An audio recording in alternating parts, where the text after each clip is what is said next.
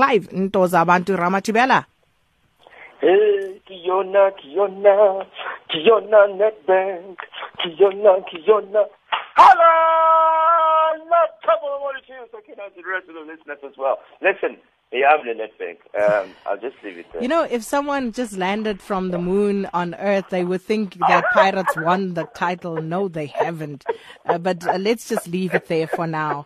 So, okay. Asian stocks rising uh, from a month low, and South Korea's uh, won actually weakened after data painted a mixed picture of the world's uh, two biggest economies. What's going on there?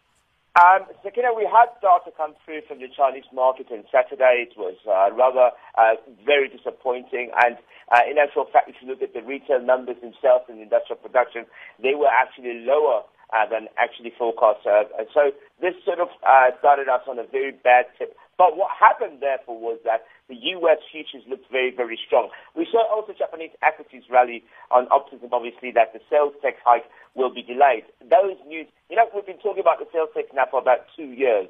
Um, it seems like Shinzo Abe is not certain yet when will it be the right time to actually hike these sales taxes, and if they do, how will the re- immediate economy respond to that particular change. And so what that did, therefore, was create a little bit of optimism. And thank you to the dollar, because it strengthened over the weekend, then we started to see the Japanese exports do relatively well because the yen actually weakened. The South Korean won, we're looking at companies uh, such as Samsung as well, who did relatively well um, uh, over the weekend. And so they started this week, this morning, early hours this morning, very strong. The MSCI Asia Pacific Index gained about 0.8%. And also, if you look at uh, the uh, uh, Hong Kong Hang Seng Index that also rose by 1.3%. The TOPIX in Japan also was up by 0.9%. So all these currencies, uh, the shift in currencies and the strength in the dollar then helped these particular economies who are emerging and even some of the developed ones to do relatively well and hence we are in positive territory this morning. And speaking of doing well, Africa's growth prospects are still great, mm. Clive. However, if you look at the slow global growth and falling commodity prices, it's, it's making it hard to present as an attractive offer, isn't it? It is, but what is interesting, uh, SK, is that we, we had a very good, within the sub-Saharan uh, uh, region, we had a very good uh, foreign direct investment over the period of 2015. It increased by almost 5%, which means that there's still a lot of projects that are going to be taking place and money is still being pumped into those particular areas. We know about the dam, for example, that's going to be built. We know about infrastructure and rail infrastructure that's going to be taking place. We know that uh, uh, uh, uh Transnet is involved in that.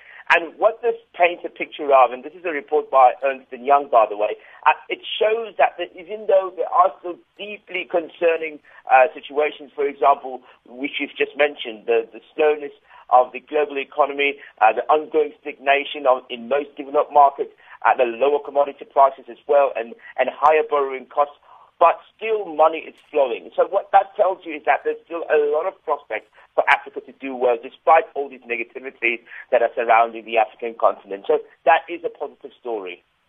And then um, I know you love the story, the uh, Uber uh, rival in China, Didi, and you were yeah. talking to us about uh, them last week, where you were telling yeah. us Apple were investing in um, Didi.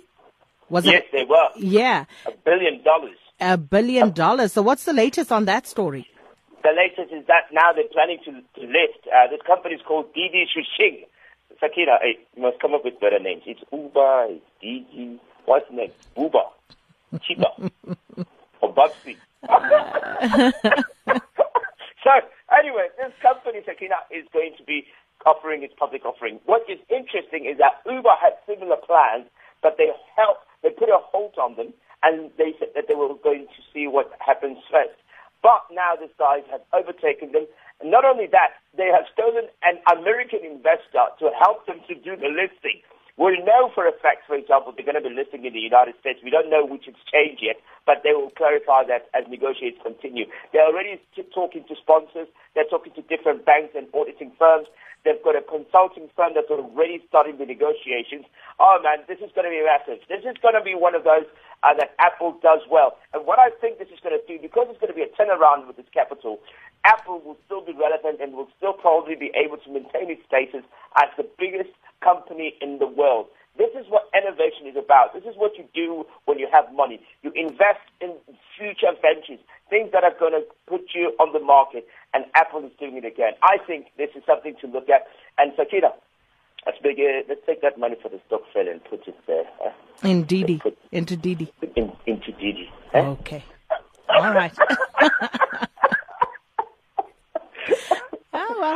sounds like a plan. We'll see how much we can spare there. Absolutely. and that was our market analyst, Clive Ntozavantu Ramathibela, back again tomorrow, same time.